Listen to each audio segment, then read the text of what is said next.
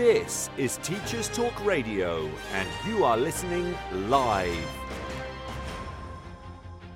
Good evening, dear listeners. This is Teachers Talk Radio, and you're listening to the Sunday Twilight Show with Maud. It is 5 pm on Sunday, the 11th of December, and you can join me using the chat function. We can discuss today's topic, which is education in America. Welcome! This is Teachers Talk Radio, and you are listening live. Tune in live at ttradio.org or to join in the conversation, download the Podbean app and search Teachers Talk Radio. Follow the hashtag TTRadio. Tune in, talk it out with Teachers Talk Radio.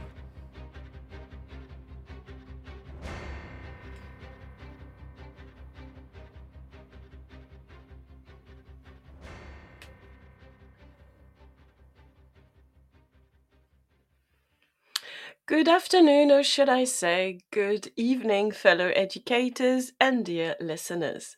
This is my 25th radio show as a hostess, and I'm delighted to share this experience in your company. But first, I have to introduce myself to any new listener. I am a French citizen of French and West African ancestry. I have lived in the United Kingdom since 2008, and I'm a professional educator. I work in a secondary state school in North London where I teach both languages as well as humanities. I also have experience as a teacher in the charity sector. If you want to follow me, you can go on Twitter at profprofmfl at profprofmfl. All views are my own. So, today I would like to focus on one topic that is relevant to me as an educator and personally in my working life. The podcast and the discussion that will follow with our guest, Ray, will be on the topic of education in America. Because our guest is an American citizen who happens to live and work in London. So, this topic education in America is mostly relevant to educators in the English speaking world, but also people who are interested in education worldwide and the curious and savvy. So remember, you can also use the chat function at ttradio.org if you want to share your thoughts on today's topic, which is education in America. But let's first travel back in time to the origins of education in America. Picture yourself in the early 16th or 17th century. You have a population of, Native Americans. You have the start of people being brought to America from Europe. They are usually immigrants who are fleeing religious persecution or people who just want to try their luck in a new place. And there's also um, a few African people who are being kidnapped from their own home countries and brought to America for work. So, what happens to all these children? The children of Native Americans, the children of Black Africans, and the children of European migrants? Well, the children did receive instruction, but let's not kid ourselves, it was mostly white male children who were educated. And they were educated through a different set of arrangements. There was church supported schools, so there were church supported schools. There were local schools organized by small towns or villages or groups of dedicated parents. There was also tuition schools set up by traveling schoolmasters there were charity schools for poor children run by churches or benevolent societies that offered mostly a religious education. There were also boarding schools for children of the well to do. There was also something called a dame school, which was run by a woman in her own home, an equivalent of a local community boarding school. There was obviously private tutoring when a family could afford to hire a tutor would come home to homeschool their children. And there was also education in the form of work apprenticeships with some rudimentary instruction in numeracy and literacy and a little bit of arithmetic thrown in. So, all in all, it was male white children who received an education in the 16th and 17th century in America. So, this is a system which is by definition an unfair system, which is based on parental income. If you can afford to pay tuition fees, you can get this extra education for your children. So, without a formal system for funding education, it always depended on how much money the parents could pay, how much money charitable contributions could be made out of, if there was property taxes or not. It might be paid in nature with fuel contributions, and in some cases, state support for the lucky ones.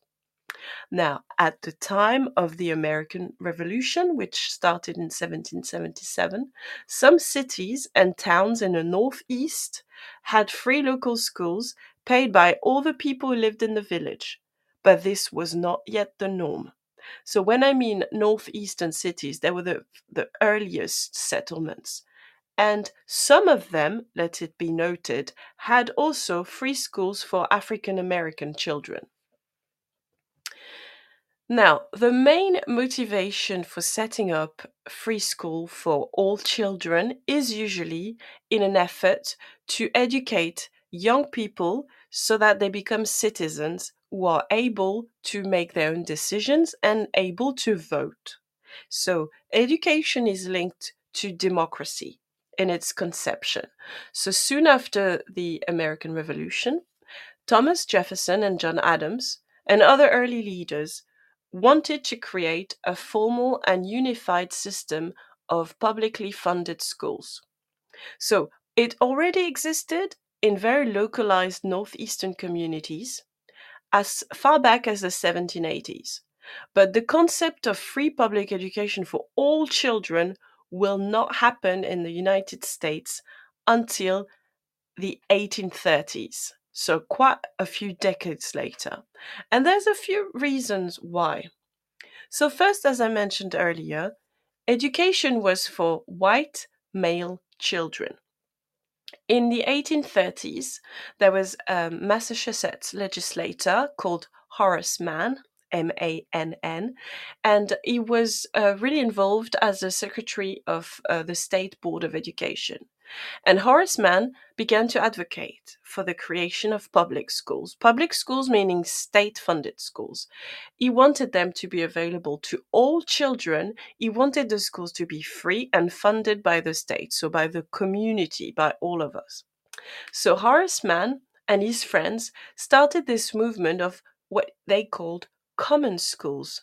And they really insisted on the fact that it had to be a public investment in education because it would benefit the whole nation, it would transform children into citizens who are product, productive citizens, but also literate and moral. So he had a view that education would bring morality and uh, civilization. So Horace Mann wanted to insist on the three R's, as they're called. He wanted people to um, learn about reading, writing, and arithmetic. So basic numeracy, basic literacy, and uh, a little bit of reading on top. So, along with other subjects, sometimes like history, geography, grammar, and rhetoric.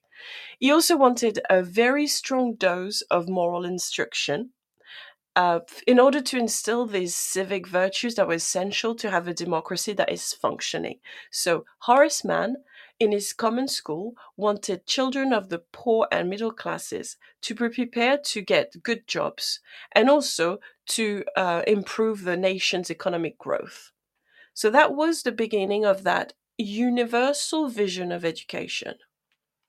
Now, Horace Mann belonged to a group of very liberal thinking reformers, and he saw um, private school as something negative because he thought that the money devoted to private school would be um, advancing the rights and privileges of the ones who were already more advantaged. So he wanted a universal, free, and accessible system so that it would reduce the, the power and influence of the most affluent and well educated families. And this was rejected by many Americans because a lot of men, a lot of Americans to this day actually do not want to pay for other people's children. They have a vision that the community shouldn't pay for everybody and that the efforts of paying the financial effort should be the burden of the parent as a choice rather than a shared burden. So there's this idea of communality that is absent in still a lot of Americans to this day. So, public, or should I say state schools, were more common in cities than in rural areas. And they were more common in the Northeast, where the first settlers arrived, than in other parts of the country. In 1830, so at the third, third uh, of uh, the Victorian age or Victorian century, we have 55% of children aged 5 to 14 who are enrolled in state schools. And by 1870, so 40 years later, almost two generations later, we have 78%, so quite a big jump in numbers. Now, if we go another jump in time to 1910, just before the First World War, we have 14% of Americans aged 25 and older who have completed high school. So, still, it's not universal at all because 14% is very low. And in 1970, so 50 years ago, the high school completion rate was still only 55%, which means that 50 years ago, only 50% of Americans had uh, completed high school. How is it now? Well, in 2017, 90% of Americans aged 25 and older have a high school degree. So, way more than in the 1830s, but still not 100%. And you would assume that a high school degree should be the minimum for all in our world. Now, I did mention the fact that the American school system was um, mostly for white males at the beginning of its existence. So, what happened to black African children? Well, in the early years of the nation, um, if you were not white, you would be excluded from school.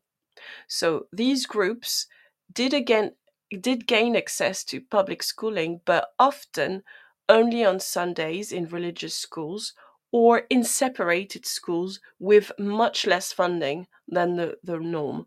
So almost all of the southern states that enacted laws um, in the segregated era prohibited teaching African Americans to read. So it reached a stage where if you wanted to teach an African American child to read, you would be prosecuted. So during the era of slavery in the United States, let's remember that um, Abraham Lincoln just banned slavery in 1865. So the education of enslaved African Americans was discouraged. It was seen as being detrimental to the segregation and the slavery state. So you would go against the law. Some people thought it was important to teach religious education, but it was still illegal in most of the southern states. So it was against the law to educate black children.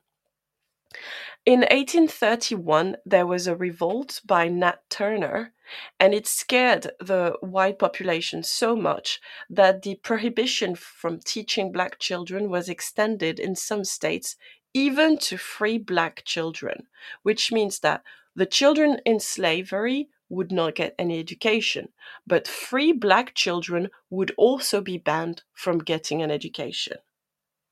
Now, in some northern states where education was legal for Black people, they still had very little access to it. Education was seen as a way to emancipate. So, a lot of white populations were scared that Black people, by getting an education, would question slavery. In as far back as 1780s, a group called the Pennsylvania Society for Promoting the Abolition of Slavery, and the acronym is PAS, they took on anti slavery tasks. And for them to help former slaves, they had to get an education. So they started giving money to former slaves, but also to give them um, lectures and lessons in order to be able to read. A lot of anti slavery groups started. There was the New York Manumission Society, NYMS, and these ones wanted to abolish slavery, and they saw education as a mean for emancipation. So they established African free schools in 1787, which is, when you think of it, a long time ago, just after the French Revolution. And during its first two decades of existence, the NYMS enrolled 100 to 200 black students, and they were taught literacy and numeracy. The school also offered um, shelter to people who were fleeing from slavery and uh, support. They were taught reading, writing, grammar, math, and also geography. And geography was super important for freed uh, black Americans, but also for slaves who wanted to escape. Because if you didn't know how to follow the river to get to a free state, you were doomed to be caught again. So it just shows that there was two visions. Education for black people was a way to emancipate them and fight against slavery. But they were also trying to prove that by receiving an education, African Americans could function and fully integrate.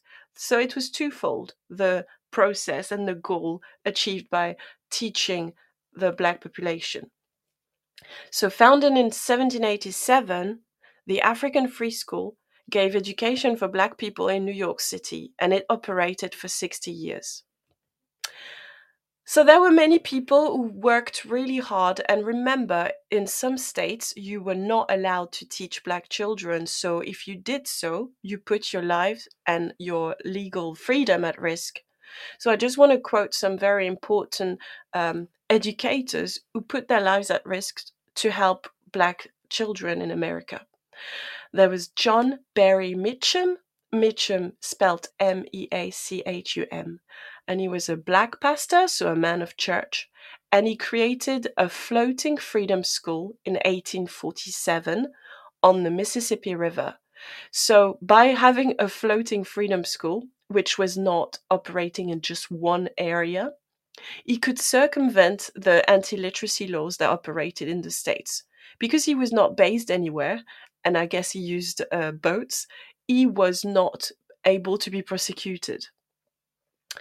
Later on, Margaret Crittenden Douglass, she was a white woman and she published a memoir after she was put in jail. She was literally imprisoned in Virginia in 1853 because she was teaching black children how to read. I find that amazing, and Margaret Crittenden Douglass is such a um, symbol for educators. She's someone who wanted to teach black children for their own sake and she ended up in jail for it. I think we should have her statue in many schools all over the world. There's there was also Catherine and Jane Deveaux, Deveaux spelled D E V E A U X. And Catherine and Jane were black women, they were mother and daughter. And with the help of a Catholic nun called Matilda Beasley, they also ran underground schools in Savannah, Georgia in the early to mid 1800s. So remember, these women were doing this for free. They were teaching black children at risk of being imprisoned and punished by the law and the legal system. So very brave women dedicating their lives for the education of black children. There was also Mother Mary Lange, who uh, was a part of the Oblate Sisters of Providence. So she was a woman who happened to be uh, a, a, religious woman. And she founded the St. Frances Academy in 1828.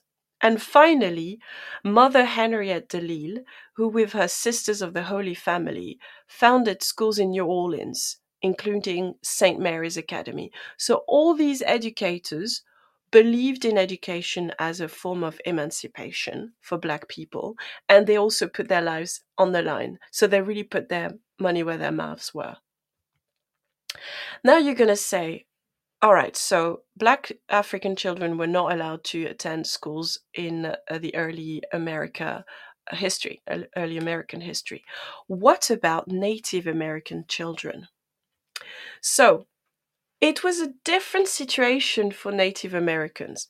For black children, um, American people believed that if they were educated, they would question slavery and rebel. So, for them, for the white population, particularly in the South, it was important to keep them ignorant and uninformed to control them.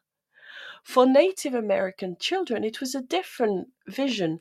They saw education as a way to transform Native Americans into American citizens. So, education was used there as a tool to control. So, it's an opposite situation. African children were not allowed to attend schools, whereas Native American children were forced to attend school. So, how did they do this? Well, the state started funding boarding schools for Native American children as far as the 17th century, and the primary objective was civilizing natives. So, in that process, the culture of Native American children was destroyed. So it was a genocide of their culture. And they were not allowed to speak their language. They were told um, to speak English. Their religion was banned. And a Western vision of education was imposed. These boarding schools were established by Christian missionaries of all denominations. So here, church and state worked together to control Native Americans. The, the government funded, the federal government gave money to missionaries to teach the Native Americans either where they lived on reservations or in boarding schools in other areas. Now, the Bureau of Indian Affairs, BIA, had money dedicated to these boarding schools. And the aim, again, to educate Native American children was to erase their ancestry, their heritage, their culture, and their language. You could just go as far as saying it was a whitewashing experiment. So, how did it how did they fare in that education system? Well, Native American children have the highest dropout rates of any ethnic group in the United States to this day. So, recent statistics from the Bureau of Indian Affairs, and it's still active, which I find quite shocking. So, they have noted that 29 to 36% of all Native American students drop out of school between 7th and 12th grades. So, before they reach um, high school. Now, we talked about African children in America. We talked about Native Native Americans. But we forget one mi- minority that is usually very much oppressed all over the world, and that is girls. So between 1790 and 1870, American girls in the US were not particularly educated and were not um, helped into uh, gaining skills in literacy, reading, and arithmetics. However, in all that time, they started at the end of the 1870s to slowly get access to education to finally outperform their male counterparts. So many schools were set set up in the early 20th century and they were open for girls. But the fear was that boys and girls should mix. So they had a, a gendered vision of education boys shouldn't be mixed with girls in their minds, so they tried to give them a different education. Boys had access to vocational classes, thinking about jobs and apprenticeships, apprenticeships, while girls were taught about home economics and secretarial courses. They were having separate physical education and also, there were separate classes focusing on women's health, women's biology, and boys were encouraged to do more vigorous physical activity than the girls. apologies. Now, if you look at graphs, there's data from the National Center for Education Statistics in America. Um, at the beginning, we had just above 20% of women who had access to education in the early 1870s. And then it slowly rose to nearly 40% a few decades down the line. So it's definitely a big increase and very quick. Now, if you look at the state of Massachusetts, we have first signs of schooling as far back as 1642. How did it happen where the people lived still in log huts and yet they had built a separate place, a separate um, hut where children would assemble and learn? So these local public schools or state schools were established as far back as the 1640s. Both sexes started to be admitted to these schools later on two, two, two centuries later in 1789. So girls could attend, but they couldn't attend as, as long as boys. In the state of Massachusetts, girls could attend school from April to October. And 76% of the teachers employed in these schools were women as early as 1858. So it means that very quickly, education became feminized. Teachers were women and the enrollment of women in schools happened very, very quickly.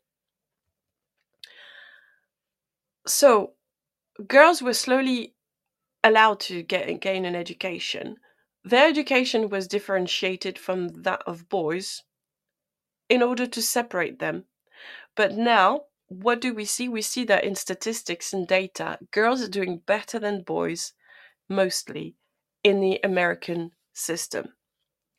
Now, how does the American system operate? In England, we start school age four in September, and we start in reception, and then we attend year one, year two, all the way to year 13, where we have our last exam, which is A levels.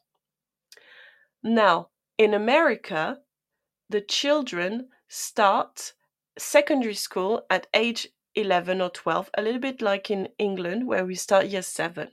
But secondary school is called middle school in America. And the first grade in middle school is sixth grade. And then it goes up seventh, eighth, ninth. And ninth grade, you leave your middle school and you go to high school.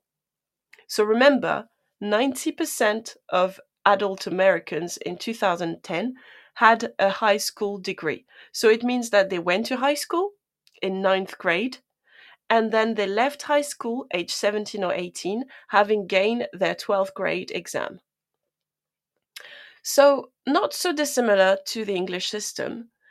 There is obviously a difference of names, but middle school is secondary school, and high school is basically a little bit of secondary school and sixth form college.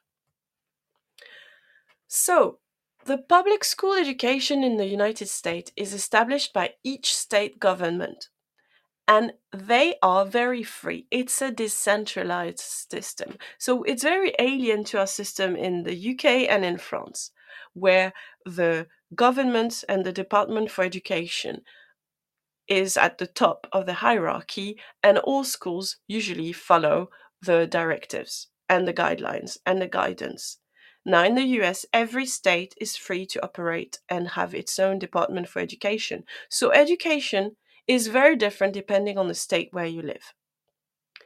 The structural segments of education are generally from kindergarten all the way to grade 12, as we said. So I would say around the age of four all the way to the age of 18.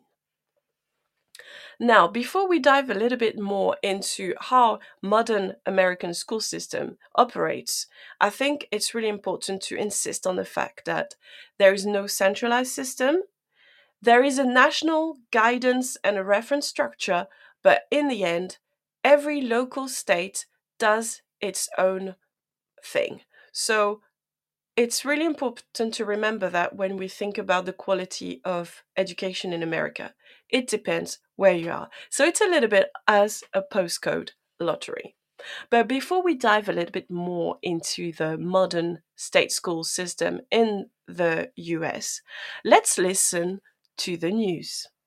This show is brought to you in partnership with John Catt Educational, a leading publisher of books, directories, educational guides, and magazines specifically aimed at forward thinking schools in the UK and beyond. Have you checked out their latest releases? Don't miss out! Visit johncattbookshop.com to explore their full range of titles and advance your own professional development today. Happy reading!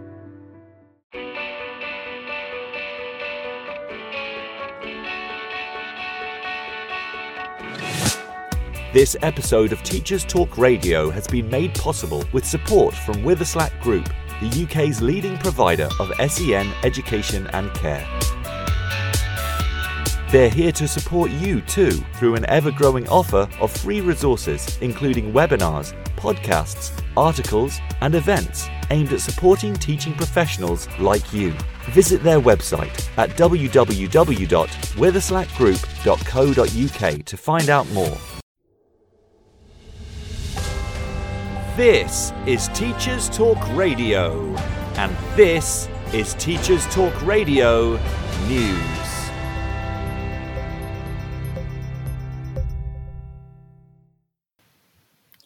TES magazine reported on news that Education Secretary Gillian Keegan said that the proposed schools bill will not progress in this parliamentary session.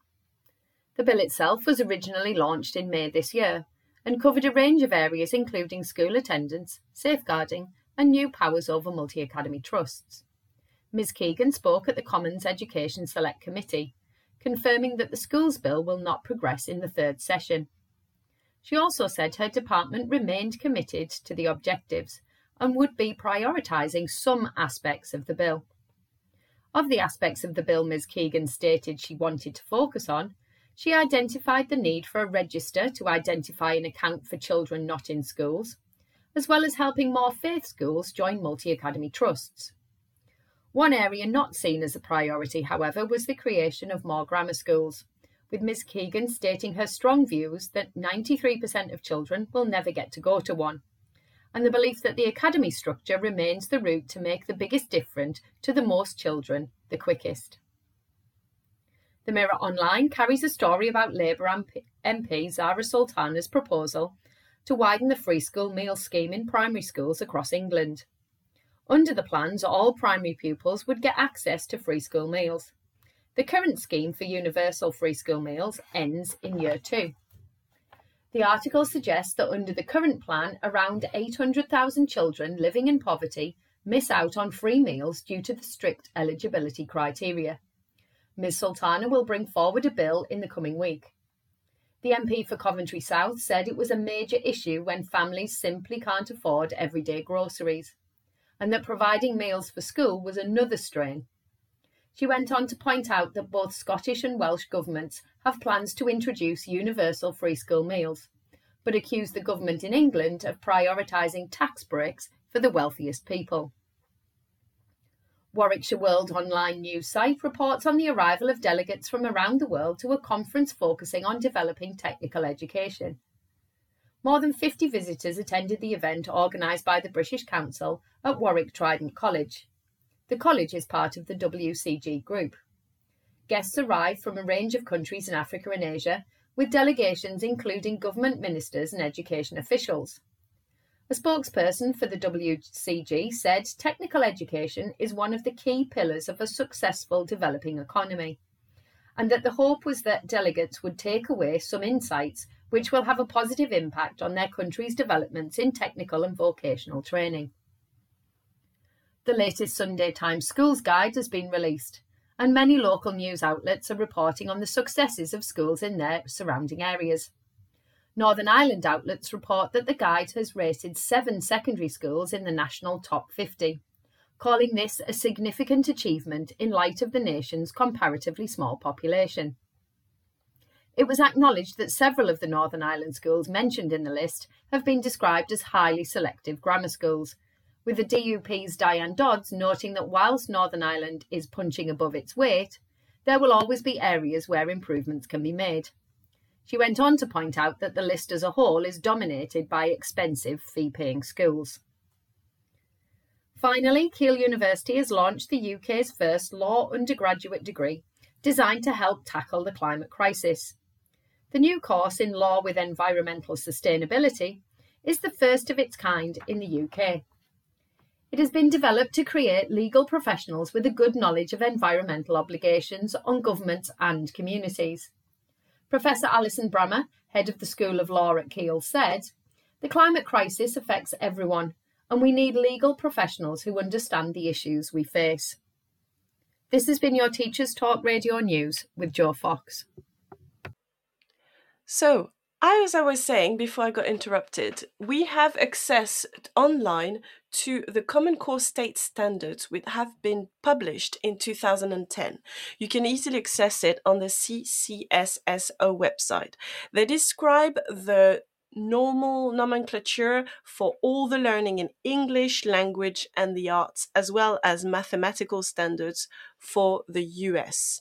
Now, how do you get about choosing a school in the US system? Well, it's a little bit similar to what we do in the UK system. First, you have the most common and most telling data about a school, which is the core curriculum summary whether the school meets the national and state content standards. You also have the student and teacher ratio and the number of teachers' aides per classroom.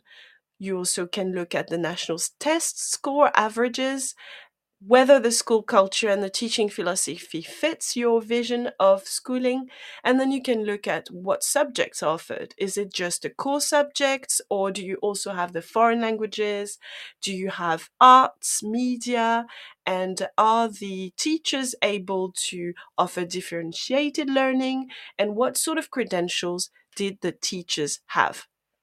So this is all the things you can look at, all the data you can access when you want to look at an American state school. Now, what about private versus state schools in America? Public and private schools by numbers. We have more than 30,000 public school districts and more than 30,000 individual private schools in, in the United States, which is a lot of choices. There are 50.7 million students attending state schools as data um, recorded in 2018. The private school enrollment has been falling since 2017 and it has now 5.7 million students, which is quite a lower number. In 1999, for instance, we had 6 million. The average annual tuition for private schools is about $13,000 a year, according to educationdata.org. The tuition can vary substantially depending on where you are. If you're in middle of Wisconsin or if in the United States, it's going to be different. Now, in Connecticut, for example, the average annual cost of tuition is $23,000, which is almost double the national average. Whereas in Wisconsin, it's $4,000 a year. So it can be one third of the national average. The difference really is about local specialties. Costs can also vary based on the type of private school. For example, schools operated by organizations like the Roman Catholic Church or other religious groups tend to cost less than secular independent schools. The national average for high school tuition is officially $16,000 with while the average Catholic high school is eleven thousand dollars. So this might encourage some people to choose um, Catholic school, even though they are not Catholic themselves, because it's about six grand difference, five to six grand difference. So this is approximately the cost of an American school. They can go much higher on the other hand. Now, if we look at the National Assessment of Educational Progress, which is called the Nations Report Card. We have um, private school students in subjects such as maths, reading, science, and writing, and they do as as well or even better than state educated stu- stu- students. So private school students as a whole, score better in almost all subjects, which is not surprising. I think we see the same the same situation in the UK. On college entry tests, such as the SATs in the UK, we have um, students in private schools consistently outperforming their public, pu- public school peers in all subject areas. So again, it doesn't surprise you. It's the same in the UK when you have a public school child and a, and a privately educated child, the one who is privately educated succeeds better at the exams. But if you look at the research, and there's been research published by Pianta in 2018, the he examined academic, social, psychological, and attainment outcomes, and he noticed that it's not so much the private school effect that is important in a child's learning it's actually the family attributes. So if you have college educated parents if their high if their income is high it matters more than the school you attend. And i'm quoting pianta when you compare children who went to private school for an average of 6 years with those who only went to public school any apparent benefits of private schooling, such as higher test scores, for example, are entirely attributable to parents' education and income. The fact that they went to private school does not account for any differences we might see. So, definitely, private schools, yes, they do help you get better scores, but what matters is if you have parents who are educated and involved in your education. Christopher Lubienski, a professor at Indiana University and the co author of the book The Public School Advantage Why Public Schools Outperform Private Schools, he says, whether it's a public or a private school is not necessarily the defining factor. Private schools tend to score better on tests because the children are actually hot housed and primed to do well at tests.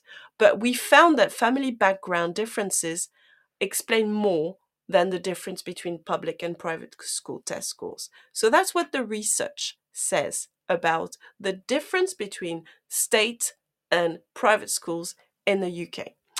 I'm still looking at if my guest is joining us because I had to restart the chat. I don't know if my guest has found the new link I sent her by email. So we're going to get give my guest a few minutes and hopefully she will be able to join us. Now, my gaze went to teacher training and skills in the American school system. So many private school teachers are not always certified certified as public school teachers are required to be. And I find that this is pretty much the same in the UK. You don't always have to have a PGCE, which is the teaching qualification, to end up working in a private school. Because the fact is, private schools want to hire subject mm, subject experts. So they don't always have a teaching degree. They might have a degree in their subject or a different degree or a different set of skills. But this is not always what private schools look for. What they want is excellence in the teacher they're hiring, and it doesn't have to go through the teaching qualification. Independent schools usually have extensive prof- professional development for individual teachers, and some of them, some groups of teachers, make sure their skills in the classroom are good, even though they don't have the accreditation from a university. So you will find that in state schools in America, most of the teachers have their teaching degree qualification, whereas they don't in private school teachers. Now, there's a new type of school that we haven't talked about yet, and it's the charter schools in the US. So, what is a charter school? Well, it's not a public school and it's not a private school. A charter school is a school that gets state money, either the um, state one or the federal government money, but it operates independently from the regulations and the mandates of local school system. They do receive funding, but they are freer in the way they teach and the way they operate. Parents can choose for their child to attend a charter school, and it doesn't have to follow the um, school zoning or the district zoning. So you can choose a school that's quite far from your hometown or your house. The school is established based on a charter or a contract and it gives it a lot more independence. Their degree of accountability varies, but their standard practices and goals and methods of assessment is their own. They can devise their own assessment methodology. So, by the very nature of this agreement, a charter school usually pro- provide quite a high quality of education, and they tend to go for innovative programs and uh, out of the box study opportunities. I'm thinking that if you want to find an equivalent to a charter school in the US, in the UK, you might think that a free school is the equivalent of a charter school. As I said, tuition fees for private school in the US may vary from £5,000 in the cheapest areas to all the way up to $30,000. Uh, my apologies. From $5,000 to $30,000. And it depends on the location and it depends if it's a school that's a Catholic school or a different uh, religion or denomination. All right, I can see Ray. I'm just going to try and invite her again. All right. Ray has been teaching in the UK for quite a few years now and she is an American citizen, so I'm hoping we can get her experience and her insight on the matter. Hmm. I think technology is not on my side today. Right. I'm going to try and speak to Ray and I will publish our interview together next Sunday. I think this is the only way we can get something that works structurally better. So I'm hoping you enjoyed this show despite the technological issues, and I'm looking forward to speaking to you next Sunday. Thank you, dear listeners. You've been listening to Teachers Talk Radio. Tune in live and listen back at ttradio.org. We look forward to hearing from you next time on Teachers Talk Radio.